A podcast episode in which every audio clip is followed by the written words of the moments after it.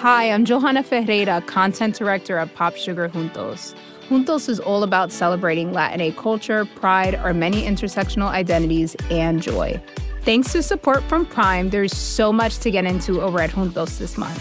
From conversations with the Latinx minds behind our favorite new movies and resurrected T V shows, to thoughtful celebrity commentary and exclusive interviews with some of the biggest Latin music artists today. And it doesn't stop there. Get more of the music, movies, and shopping you love on Prime. Whatever you're into, it's on Prime. Visit Amazon.com slash Prime to get more of whatever you're into, from streaming to shopping. And get all of our latest coverage at PopSugar.com slash Juntos. Con amor, Johanna. You know how to book flights and hotels. All you're missing is a tool to help you plan that unbelievable travel experience. That's why you need Viator. Book guided tours, excursions, and more in one place. There are over three hundred thousand travel experiences to choose from, so you can find something for everyone. And Viator offers free cancellation and twenty-four seven customer support for worry-free travel. Download the Viator app now and use code Viator ten for ten percent off your first booking in the app. Find travel experiences for you. Do more with Viator. Who is Steve Bannon? I'm Sean Illing, and I'm your host for Vox Conversations.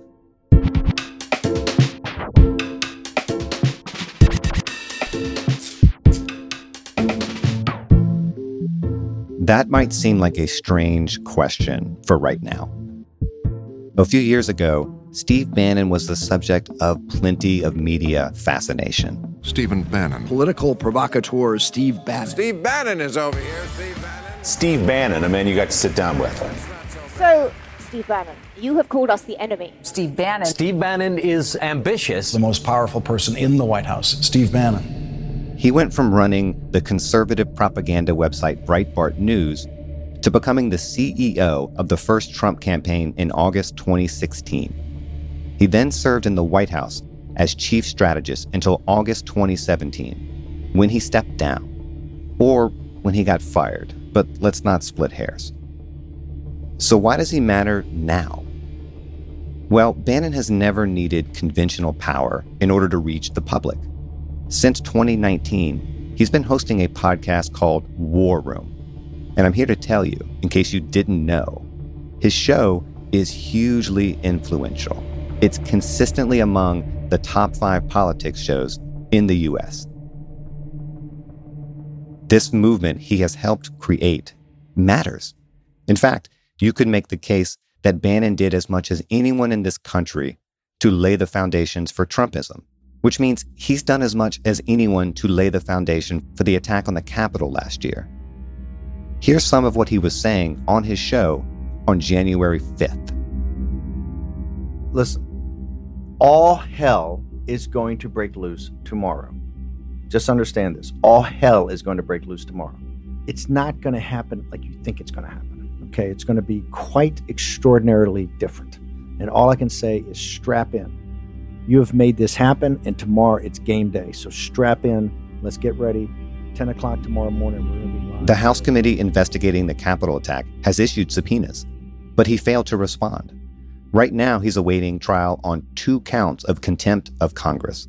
And yet, every day, from the basement of the Washington, D C townhouse, referred to as the Breitbart Embassy, live and unedited, for four hours a day, Bannon speaks, uh, is, and uh, a ton of people are listening. Jim Cramer, that's all the progressives and liberals. That's the Wall Street crowd right there that had the pom-poms out from day one. That scumbag. It, it, just being a scumbag is not the problem. Being an idiot is... So whatever you think of Bannon, and I'll tell you what I think, I'm not sure we can fully understand this political moment without also understanding what he's been up to. But you are not the Greek chorus. You're an active part of this. That's why I invited Jennifer Senior onto the show. Senior is a Pulitzer Prize-winning staff writer at The Atlantic and the author of a fantastic recent feature on Bannon and his influence. It's called American Rasputin. Jennifer was given plenty of access to Bannon and his associates, so much so that in the piece itself, she frequently wonders, am I being used? We'll talk about how Bannon uses the media, whether or not he has a coherent political ideology, and about the destruction he either foresees or is actively working to bring about. But we'll start where any conversation about Steve Bannon has to start. Who is he, really? Steve Bannon was, if you were going to assign responsibility to anyone, I would say that he was the most responsible for getting Trump elected. He came in in twenty sixteen and took a foundering campaign, and he came in at the eleventh hour, and he made the campaign viable. No one thought he could do it. I'm not sure he thought he could do it. In hindsight, of course, he says he could have done it, but do we know that? We don't. What he also is, is the guy who has given the most kind of intellectual texture and firmness to a Trump philosophy, because there never really was an articulated Trump philosophy. He's given it its contours. He's done the best job, I think, in the country of articulating what Trumpism is, which includes sweeping in the big lie as one of its foundational ideas, but also a kind of economic populism, an economic nationalism, I should say. That's what it really is. Yeah. And I think he's a dangerous force in American politics in that I think he is the number one kind of roaring outboard motor of disinformation in the United States right now. That's interesting. So you do buy this idea that this whole Trump era, this national nightmare, wouldn't be possible without Bannon laying the foundations for what would become Trumpism with sites like Breitbart and whatever? I mean, others would certainly have done it. I think he gives everyone the best, crispest talking points. I think that he's the best at capturing Trumpism distilled, giving everyone the songs to sing, the hymns to sing from. And also, I mean, I guess it's conceivable that Trump would have won without him, right? They were fumfering along. It looked like they were continuing to fumfer along. But I do think that Steve Bannon plays an underrated role in the party. I do think that's true. I think that we ignore him at our own peril. If for no other reason than what he does is he's really in the business of moving the Overton window and mainstreaming unacceptable ideas. Yep. He's very, very good at that. And you will often find something in the mainstream and you will see that it sort of started with him. I had a friend not that long ago parrot back a talking point of Steve Bannon's to me. And I was Googling frantically, trying to find where else she could have found it. And it was really this one thing she was saying about a possible link between the vaccine and an uptick in mortality rates among millennials. It started with one guy appearing on Steve Bannon's show because, among other things, he is a big sower of disinformation about the vaccine. Yeah. And this had somehow made it into my friend's feed. I couldn't find any other source for it. I looked and I looked, high and low. We're obviously talking against the backdrop of these January sixth hearings. I am curious what you think the significance of that event was for Bannon. Was that kind of like the culmination of his work, of all the foundation laying he's been doing over these last several years? I mean, I was listening to some clips of his podcast on January fifth. I don't know to what extent he was involved in preparations or planning or plotting or whatever, but he knew what was coming and he clearly welcomed it and celebrated it. So I might eat my words, but what I would say is that he often speaks with a lot of machismo and extra habanero about all hell is going to break loose. This is going to be epic. Mm-hmm. But what he's really talking about is our people are ready. But then he means that they're ready to man the phones and that they're ready to tweet. He's such a dervish of chaos that I don't know if I would necessarily say that he was responsible in any logistical way for January sixth. But he was one of the architects, surely, of the legislative insurrection, which he was very invested in. And more to the point, I think he was responsible for organizing the energy behind it. Right. That's what I'm thinking of. Yeah. In that way, I do think that you can, yes. So Steve Bannon's podcast is really interesting in that it's not entertainment. It is a show that is explicitly aimed at energizing the Trump base. Yep. And it's there to inflame. He's there to be a televangelist. And he does things that televangelists do. he rouses his audience and he sort of gets them going through a mixture of praise and attaboys and attagirls and inspirational messaging. And he says to them, you can make a difference. Use your agency. He has all these little catchphrases. Put your shoulder to the wheel. Be a force multiplier. Yeah. And every single guest who comes on his show provides their own testimonial. They're a success story. I didn't think that I could be a local activist, but then I discovered that I could, and here's how, and here are the phone numbers to call. And at the end of every segment, he ends by saying, how can our audience reach you? How can they find you? What's your Twitter handle? What's your Getter handle? What's your website? Sometimes people leave phone numbers of their organizations. And what we learned from January sixth is you don't need that many people to breach a Capitol. No. A few thousand people can create total havoc. So the fact that Steve Bannon might not be as popular as, say, Ben Shapiro or Joe Rogan is not what matters in this case. It's how motivated his audience is, even if it's smaller. Well, it's interesting that you use the word televangelist there. When I think of a televangelist, I think of a bullshit artist. I think of a, a religious entrepreneur. Yep. And yep, yep, yep. Do you think he is a uh, just a complete grifter? I honestly don't know if he is a revolutionary or just a well-financed shit poster. I cannot tell. You know, I mean, he's clearly a liar, right? Like, that's not in question. I guess I'm asking if you think he really believes in what he's doing. I think he knows when he's full of shit. But the question is, does he see it as a means to some noble end, or is it just the grift and nothing besides? It's the best question. And it's what I set out to answer. And I think the problem is that when somebody is practiced at bullshitting as he is, the answer in some ways has to be both, because you can't have two sets of books for very long without in some way trying to intellectually reconcile them, so that you've only lied once and then afterwards you believe your own lie. I mean, I think that that might just be the psychology of grifting. We know that he's living very lavishly thanks to others. He's got houses all over the place. He's partial to nice hotels. When he was trying to get the European populist nationalist movement off the ground, he stayed in all these fabulous luxury suites financed by others. He takes private jets that are owned by others. The Mercers underwrote him. So I think it's kind of not a choice. It might be both. What I think is interesting is if you ask anybody around Steve, and like if you ask the people who know him and who like him, does he truly believe that the election was stolen? The number who will say yes. Did any say yes to me now that I think about it? Oh my God. I mean, so many people, if they're trying to protect him, they'll say they don't know. No smart people, no people who live within the Beltway, who know how politics works, who know the kind of logistics. No one who really knows anything about elections believes this election was stolen. That's the bottom line. And the January sixth hearings played this out.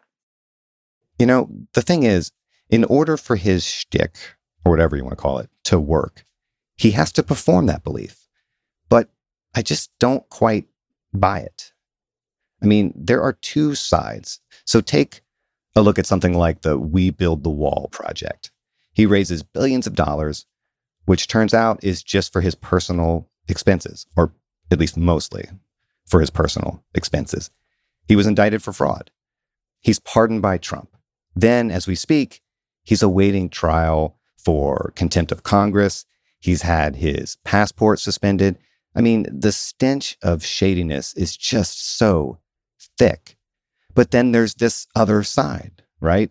In twenty nineteen, he pops up at the Vatican and gives this serious seeming address about the civilizational threat posed by Islamic fascism. So that's all to say that if you're squinting hard enough, you can sometimes start to see a kind of mission behind all of this. But to me, the grift is the thing. And I can see glimpses of that in your piece. I mean, you describe him as he gets pissed off at one of his assistants who's saying or admitting that his podcast rankings have slipped just a little bit. So again, is this a guy worried about his audience numbers and ad revenue? Or is he the leader of an intellectual movement, or some weird combination of both? He takes great pride in saying, in fact, that none of the deplorables have to pay for his content. Oh, a man of the people. Right. He makes it the opposite line of argument, right? Which is that exactly, he's a man of the people. I think there are two things at play here. He would claim that the whole We Build the Wall thing was, look, as a nonprofit, I had to pay my people. We took a whole show on the road to actually make the case for building the wall. And there was a lot of infrastructure that had to be done. And I just took my cut. Hmm. Like, that was my fee and what I paid my people. Yeah. That's his argument, and he's sticking to it. I don't know how plausible it is. Okay. But here is the issue. I have watched Steve in real time start with a position just for sport, right? He will just sort of take a point of view, and before I know it, he will start to inhabit that position the way a champion debater would. So you have to keep that in mind. I would also, if I wanted to make his case, I would say, look, in two thousand eight, he watched his father look at his four oh one k, which got totally destroyed when the world economy went belly up. And then his father panicked and sold off a lot of his own four oh one k. And this made Steve forever very angry. If that were the case, though, I think you would have seen a lot more from him in two thousand eight that reflected a genuine interest in economic populism. And I think in the Trump administration, he would have pushed for huge tax increases on the rich. And we saw nothing of the kind. It was the opposite. So I think, to your point, this to me seems like he's a showman and like there's a lot of sport in it.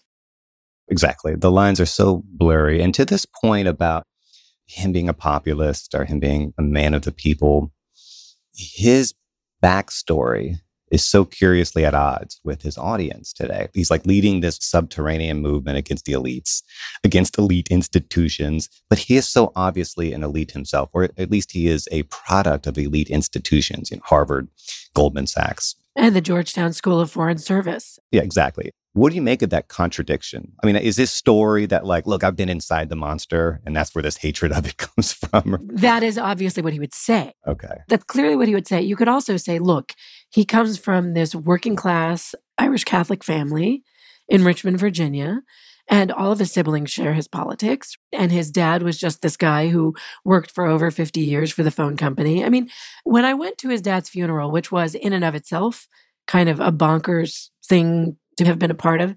On the one hand, it was a brilliant move, right? I mean, it was also sort of a crazy guerrilla ambush. You're like, suddenly your siblings are like, who is this person? And it's like, oh, it's a reporter.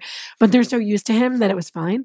They're very warm, the Bannons. They're this incredibly gracious, boisterous family. I really liked them. It occurred to me after forty-eight hours of being around them, if I had been born into that family, I would have shared the exact same politics. We think our politics are these carefully thought through, examined, deeply held convictions, nope. And they are, in fact, inherited. Right.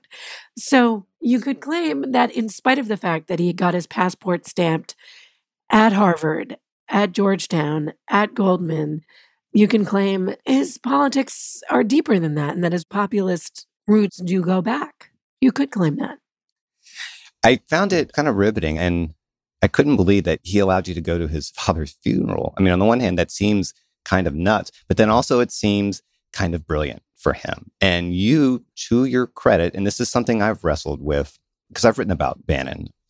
I wonder if people like you and I have made him appear more important than he really is. Merely by talking about him, we're doing his bidding. And you play with the idea that Bannon was using you in your piece. And I mean, on some level, the answer has to be yes, because he wouldn't do it if he didn't think he was getting something out of it. Now, maybe he's wrong about whatever he thinks he's getting, but he must think he's getting something out of it. What do you think he got out of this? What do you think he thinks he got out of this, out of allowing you that kind of access?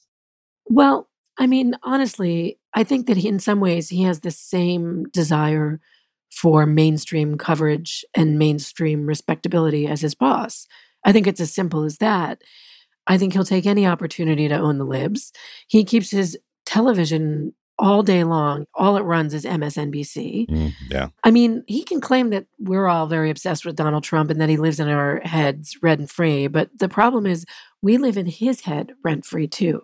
He's obsessed with us. He really is. And having M S N B C on all day long is really, I think, evidence is something quite profound. And I think he thinks The Atlantic is an important destination and that it'll sort of widen his ambit a little bit. And let me just say this. I don't feel like I'm doing something dangerous in platforming him. We're a little bit past that naive argument. Exposure is not an endorsement. Exposure is journalism. And Steve Bannon is doing what Steve Bannon is doing, whether we pay attention to him or not, whether we stick our fingers in our ears and cover our eyes or not. Yep. And what he is doing is providing the most radical set of talking points for the Republican Party. He is a font of disinformation. He's very committed to it. And he's got a very active audience that will go out and use this disinformation. And most important, he's very committed to the precinct strategy. So he is getting people, as he likes to say, village by village, but it's precinct by precinct, school board by school board, to become election monitors, to become parts of school boards so that they can control, you know, the curriculum. If you become a precinct captain, eventually you can have a great deal of power within elections and you can be quite consequential. Yep. I think Democrats would do well to imitate this strategy, to take note of this strategy. And let me say one thing, I mean, just to this point about like, oh, what are you doing handing him the microphone? By listening to him, he has been saying for months that the second the Republicans take over, they ought to impeach Joe Biden, and that the first article of impeachment ought to be failure to protect and defend because there are so many undocumented immigrants coming over the border from Mexico. And sure enough, a poll came out not that long ago saying that seventy percent of all registered Republican voters now think that the first thing the House Republicans should do when they take control, which they will in twenty twenty-three, is impeach Biden. So maybe they would have done it without Bannon, but he is part of that right flank that is mainstreaming these ideas and giving them all of the intellectual kind of reasons for wanting to do this, right? Giving them their justification, laying out the predicate. And sure, we can ignore him, but do you want to be caught on your back foot? I mean, do the Democrats have an answer for this? If that's honestly what happens, do they have a strategy?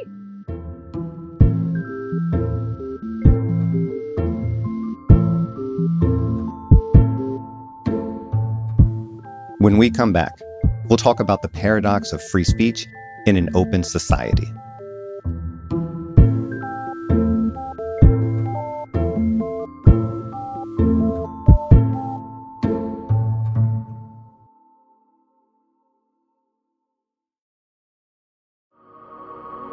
Support for The Gray Area comes from Burrow. Getting the right furniture for your place can be really annoying. At this point in my life, I've probably gone through maybe three sets of outdoor deck furniture, and it's a pain in the ass for a different reason every single time.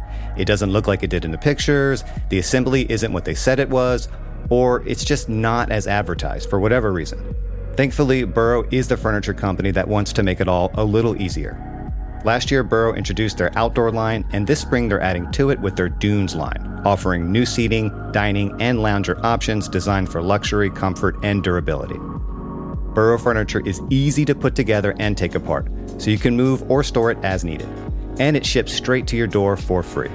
Gray Area listeners can get fifteen percent off their first order at burrow.com slash Vox. That's Burrow, B-U-R-R-O-W dot com slash Vox for fifteen percent off. burrow.com slash Vox.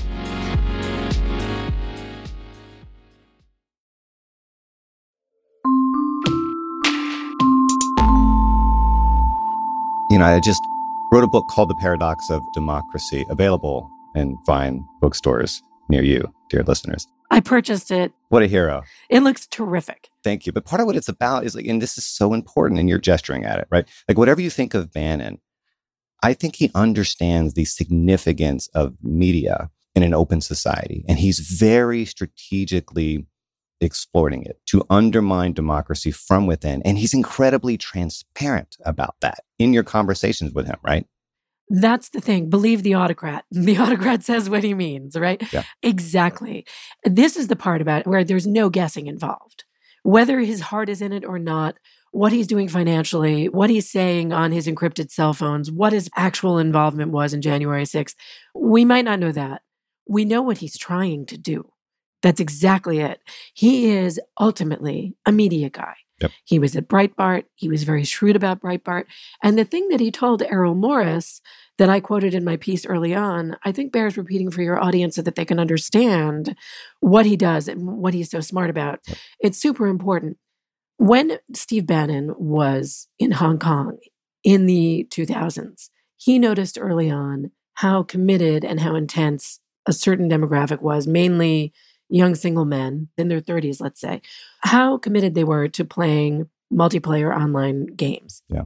And he realized that they thought of their online selves, their avatars, as being more real in some ways than their in real life selves.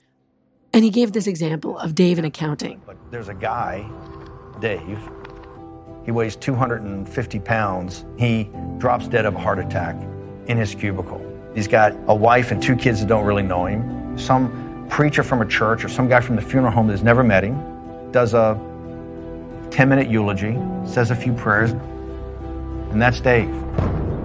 Dave in the game, he's Ajax. And Ajax is like the man. When it comes to burying Ajax, they're going to put him on a caisson, and they're going to take it up for a funeral pyre, and they're going to burn the digital Ajax. There's literally thousands of people there. Now, who's more real? Dave in accounting that's in the urn, his analog self, or is it Ajax? People take on these digital selves where they can control things in a digital way that they can't control in the analog world. So when he went to Breitbart, he built out the comments section, understanding that people preferred their online selves and that it was where they went to for fellowship and community. And he said that anger, properly directed, can be weaponized. It can be used for political aims. So what happened on January sixth? People showed up in a funny way as their own avatars. They were in fur skirts and face paint, yeah. And they had their own equivalent of caissons, and yeah. They fought a rival army, you know, the way they do in video games. I mean, he understood something about the connection between those games and the Breitbart comments section and who we are online. And I think he knows how to play off of our political ids, you know, the great angry id of American politics. Yeah, I think he also understands something very deep and ugly, but also very important about the digital age and this whole weird psychosocial landscape it's created, right? There's this like undercurrent of resentment. There's like a vacuum of meaning. A lot of people feel very disconnected from society, from the political process. And that is real latent political power. And he's a kind of political fantasist, right? And he gives these people a story onto which they can latch and attach their political identity to. And they become like, you know, real life soldiers in a way. one hundred percent. Yeah. But to be fair, I mean, he's talking to an audience that legitimately feels disenfranchised. I mean, I don't, in some ways, I don't blame people for yearning for this kind of thing. Wages have been stagnating for fifty years. There is a class of human beings who are so utterly screwed in the United States. They're getting larger every day. It's not that he isn't speaking to an audience that is genuinely, profoundly, for all kinds of legitimate reasons, aggrieved. Bernie Sanders was speaking to that audience. I prefer his species of populism because it doesn't have the hatred and because there's no built-in lie about who won what. But I think that you have to acknowledge he's very canny about what he's speaking to and what he's found. Bernie is a perfect counterpoint here. And this is why I find someone like Bannon such a malicious actor and, quite frankly, a fascist. And I use that word very deliberately, right? I mean, the essence of fascism is mobilizing these sorts of resentments in ways that will only reinforce the conditions that produced the resentment in the first place, right? So like, yeah, there may be legitimate grievances out there, but he's mobilizing that energy in a way that will do nothing to actually redress those grievances. It will only make things worse. And that's what is so disgusting about this project from my perspective. And not just from yours. How I say it is this. I keep saying to him, what do you expect will happen once you've torn it all down? Yes. And he has no answer for this. Bernie had answers. Bannon is very direct in saying some people are meant to clear the fields and other people are meant to sow the fields. Mm-hmm. And he's very clear that he's only there to clear the fields. But to me, what that is, is laying dynamite beneath the floorboards of democracy and just blowing it up and leaving a smoking hole where our institutions used to be. There's no positive vision. And to your point about fascism, what it ultimately is, is content free, right? It's in the end about only power. So I don't disagree with you. He strikes me in a very weird way as a deeply religious thinker, in the sense that like he is obsessed with apocalyptic decline and order and rebirth. And you mentioned in the piece that his favorite book, a book he's obsessed with, is a book called The Fourth Turning. It is a kind of like foundational text for his worldview to the extent that he has one. And it kind of offers this very cyclical view of history where it goes from like order in this kind of downward descent to chaos. And then every hundred years, the slate has to be wiped clean or something like that. And correct. Maybe just tell people what The Fourth Turning really is, if I didn't do a good job there, and how that is such an anchor to his project. Yes, it is. And that history happens in eighty to one hundred year cycles where, right, there's periods of creation and then followed by periods of questioning, followed by periods of chaos and total destruction. And he thinks that we are in a moment of destruction. And historically, the authors of this book have noted that autocracies are frequently a feature of those moments of chaos and destruction. And why Steve Bannon wants to be an agent of that chaos and destruction rather than, you could ask, why wouldn't he just like passively let it unfold, is an interesting question and might speak a little bit to the televangelist instinct in him. I think this is an important point, what you said about his spiritual dimension, because he does have one. And I was going to mention it earlier when you said, well, is he or isn't he a believer? You know, you could argue that this plays into some part of him that is a seeker. And fundamentally kind of itinerant, can't stay at any organization for very long. He has embraced all kinds of spiritual practices. He's got a Zen bench. He's dabbled in Hindu traditionalism. He's super into the work of Gurdjieff, this obscure-ish, I think obscure, Russian mystic and philosopher. He gave me this long, rhapsodic disquisition that was also slightly censorious because I couldn't believe I'd never heard of Gurdjieff and the work of Gurdjieff. Well, how would you describe it? He says it's what the movie Groundhog Day was sort of based on, that you wake up every morning and you try and deepen yourself and become a better version of yourself so that you're not in your ruts. And the only way Bill Murray could ultimately win Andy McDowell's heart was when he finally got over himself and became a bigger, more expansive person. So it's interesting that Steve Bannon is kind of into this. I mean, he wakes up every day trying to be, by his own reckoning, a better Steve Bannon. Yeah, but come on, they, do you buy any of that crap? I mean, you know I do.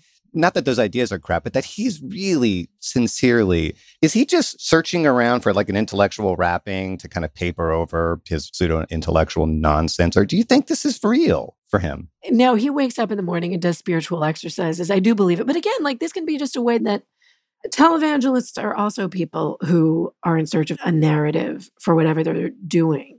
I think what one genuinely detects in Steve Bannon is a restlessness. I think that's absolutely there. And I don't think it's horseshit that he wakes up every morning and has some kind of spiritual practice. The fact that he's bounced from one to another is interesting, right? I mean, that alone suggests that there's still a promiscuity to his practices. He's still working it out, that he hasn't found what he's looking for yet. Or he's a seeker who became a zealot, and a monomaniacal one at that. I do think that this spiritual dimension of Bannon's seems authentic to me. It does feel genuine. And as you point out, The Fourth Turning has this kind of spiritual significance for him. Okay, so he wants to sweep away the whole edifice of decadent, modern, liberal democracy in order to what? Make space for this sort of a new cycle of history? This is the problem. It is content-free. Mm. And if I had a nickel for every time I asked him this question, Steve, what comes next? Steve, what is there? He will just fall back and say, it's the fourth turning. We are at an inflection point. It's all cant. Yeah. It's all spiritual cant. It's all hymns. And they are not inspirational hymns. To me, they are American carnage hymns. They are dark and dystopic. I will fight for you with every breath in my body, and I will never, ever let you down. You know, I think his inauguration speech is still the greatest speech he's ever given. And the crime, and the gangs, and the drugs. This American carnage stops right here and stops right now. Right. I mean, content free is a a good way to put it. I mean, for me, it's just, it's pure negation, right? Yes. It's a giant no. Pure negation. That's very well said. And so they may be content free, but there is a strategy and a very formidable one at that, right? You've mentioned misinformation and disinformation a few times in this conversation. And I wrote a piece about this idea of flooding the zone with shit. And I credit Bannon in large part with introducing that. And what I have said before, and I'll say again, is that I think he understands the political press better than the political press understands itself. I think he very successfully hacked the media. And the idea here was always pretty simple, right? The press is set up to mediate a functioning liberal democracy. We're supposed to sift fact from fiction, and we give the public the information they need to make enlightened political choices. You know, at least that's the fantasy. But Bannon just said, nah, nah. I'm going to short circuit that process by flooding the ecosystem with misinformation and overwhelm the media's ability to mediate. So he just lies repeatedly and shamelessly and watches the press fumble over itself, attempting to debunk all those lies and actually just reinforce them with their coverage. He's been a kind of mastermind at that. This is Hannah Arendt territory, right? What you do eventually is just exhaust people. You numb them. Yeah. Do you think I'm giving him too much credit there? No, no, no, no. I think that he takes pride in being a propagandist. I think Andrew Breitbart called him the Lenny Riefenstahl of the Tea Party movement. Yeah. And I asked him how he felt about that.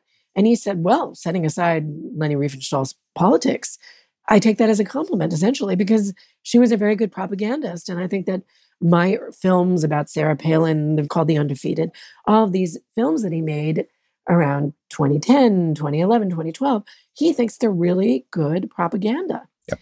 And part of what propaganda is playing somebody up, like Sarah Palin, but a lot of it is, as you just said, it's much more nihilistic. It's about confusing the shit out of people yep. and wearing them down. Yep. And we no longer all listen to Cronkite. We have all retreated into our silos of information. You know, I just heard David French say on a panel, he's one of my favorite guys on the right. He says whenever he follows somebody on one side, he then goes and follows someone on the other side so that he's never living in this isolated world. How many of us actually take the time to do that? There are definitely people on the right that I follow, but that is some very intentional, scrupulous practice that he has embraced for himself. There is real discipline in that. Yep. And it's intellectually so high-minded, and we would all be better off if we did exactly that. But Bannon knows that the opposite is true. Yep, he's playing a different game. He's playing a different game that's based on our guts and our emotions. And so it was very interesting. At one moment, I said to him, why do you think it is that Democrats never mastered talk radio?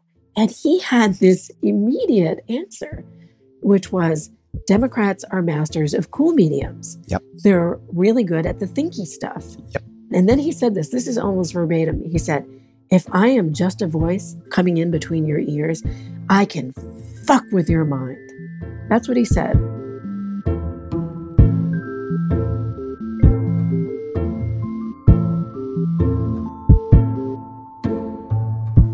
Okay, one last break.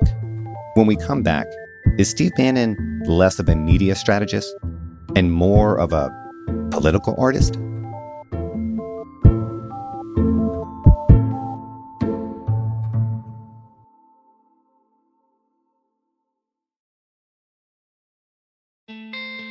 Support for The Gray Area comes from Greenlight.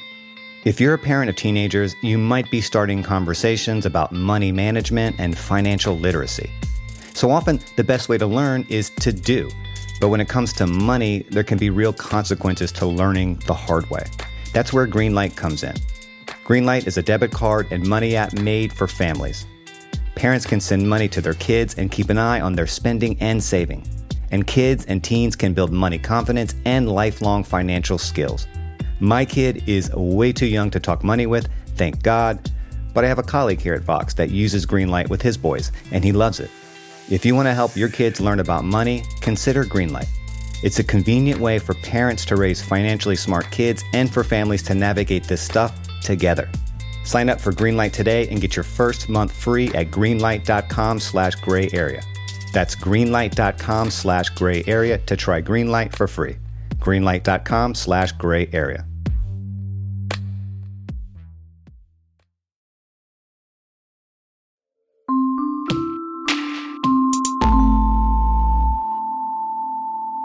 That language, the cool medium, that jumped out to me.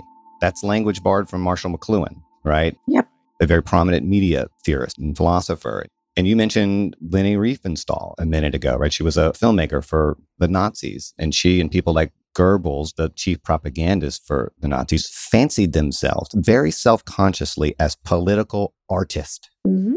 And Bannon does something very similar, where he constructs a fantasy. And if enough people attach themselves to that and affirm it, it almost like makes it a reality. It kind of brings it into being, right? I mean, the way he talks about media suggests to me that he really does get what it means to live in a fully mediated world.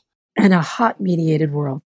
Yeah, and I think he believes that a digital world with very immersive, totalizing, insulating media platforms and technologies is a world in which reality really is up for grabs. And his role is to be that political artist, shaping it and carving it and curating it and mobilizing people. I can't believe you're saying this just because the word artist, here's a crazy story. So at some point, I had to tell Steve that twenty-five minutes of our conversation in a bar following his father's funeral were somehow lost. My recording says fifty-one minutes or something, but twenty-five minutes of it like is nothing. This has never happened to me. And there is a part of me that is totally convinced it's like Steve's encrypted phones, you know, sort of jammed my record. I don't know. I mean, I'm making that up. I don't think that's true. But there was a tech failure. They're lost. They're totally lost. It doesn't matter. I have hours and hours and hours of recordings with Steve and everything is verbatim. But I couldn't use those twenty-five minutes. And I said that to him and he said, I am so mad about this. I am so mad about this. I consider myself this artiste. He used the word artiste. Did he say it like that too? Yeah. And that's actually on a recording that that I have. And he said, I'm like this artiste, you know? Yeah. So to your very point, it's fascinating that you say this. What does the next January sixth look like, Jennifer? I mean, what is Bannon doing to make it happen? I mean, as you described in the piece, as you've described in this conversation, he has this podcast called War Room. And really, this entire approach to media that cultivates an atmosphere of emergency that instills in the audience, very self-consciously, a sense of besiegement. That game, in order to keep going, has to continue to escalate and escalate right. and escalate. So what is next? So if he's telling all these people that the system is rigged, and we've seen that he's kind of an asymmetrical threat, you don't need that many people to create violence, to storm a Capitol, to kill cops and harm cops. Would the next January sixth be violent? I mean, my fear is, I think twenty twenty-two is a lost cause. I think that the House is going to be overwhelmingly run by Republicans.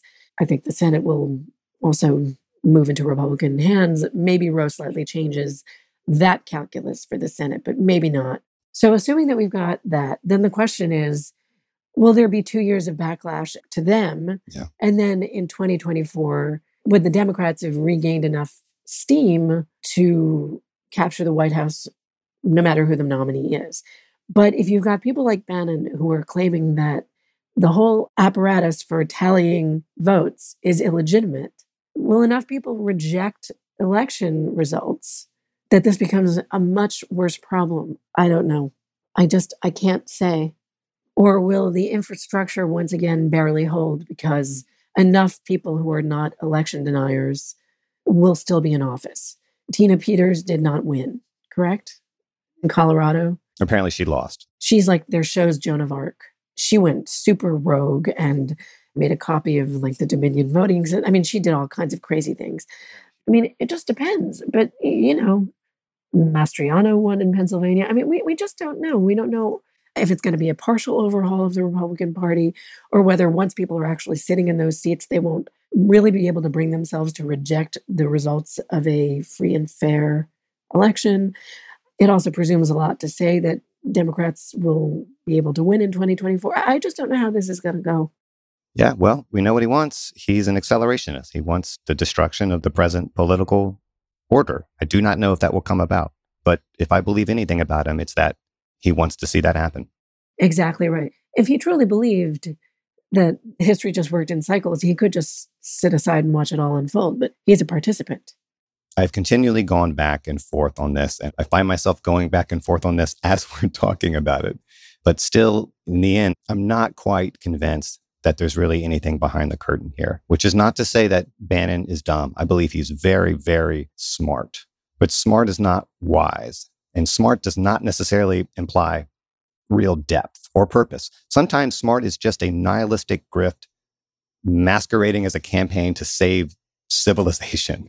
And what worries me about someone like Bannon is that if he is driven by anything besides power or destruction, it's just contempt. And he seems willing to dedicate his life to burning everything down with perhaps some vague hope that it will lead to a new turning or whatever the hell, some kind of rebirth. But I don't think it ever works out like that. So I guess all of that is to say, I think he's empty and dangerous at the same time, though I admit I might be wrong. Maybe he is completely earnest. I don't know. Is that ultimately where you landed? If you're going to use a thousand adjectives to describe Steve Bannon, earnest doesn't make the top thousand from my point of view. It, it wouldn't be my bet. Projecting authenticity is a thing, because you can play the part of an authentic human being without necessarily authentically believing a thing. And I think there's a real element of Barnum in him. I think he, like Trump, believes in suckers. So I share your concern. I also think people can talk themselves into believing something. I also think that Bannon does have that restless spiritual side that makes it easier for him to embrace these things and tell himself that he believes these things. My point is that it's beside the point. It's immaterial. Yep. Whether he believes it or not is not what's most consequential. It's what harm he's doing, whether he believes it or not. And I think that the harm is beyond dispute. I think it's harmful.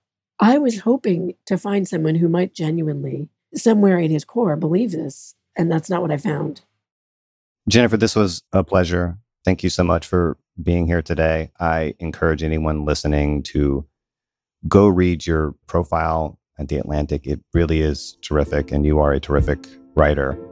Again, thank you so much for coming in today. Thank you so much for having me on your show.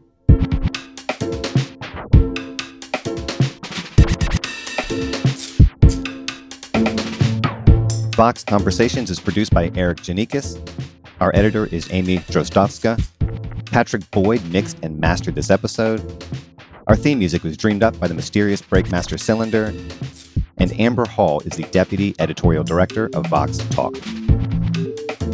If you like the show, let us know. Can we improve? We want to hear that too. We're curious to know what you think, what you want more of, what we could improve. And if you have ideas for future guests or topics, send us your thoughts at vox conversations at vox dot com. And hey, if you did like this episode, please share it with your friends and rate and review. And join us Thursday for a brand new episode of Vox Conversations.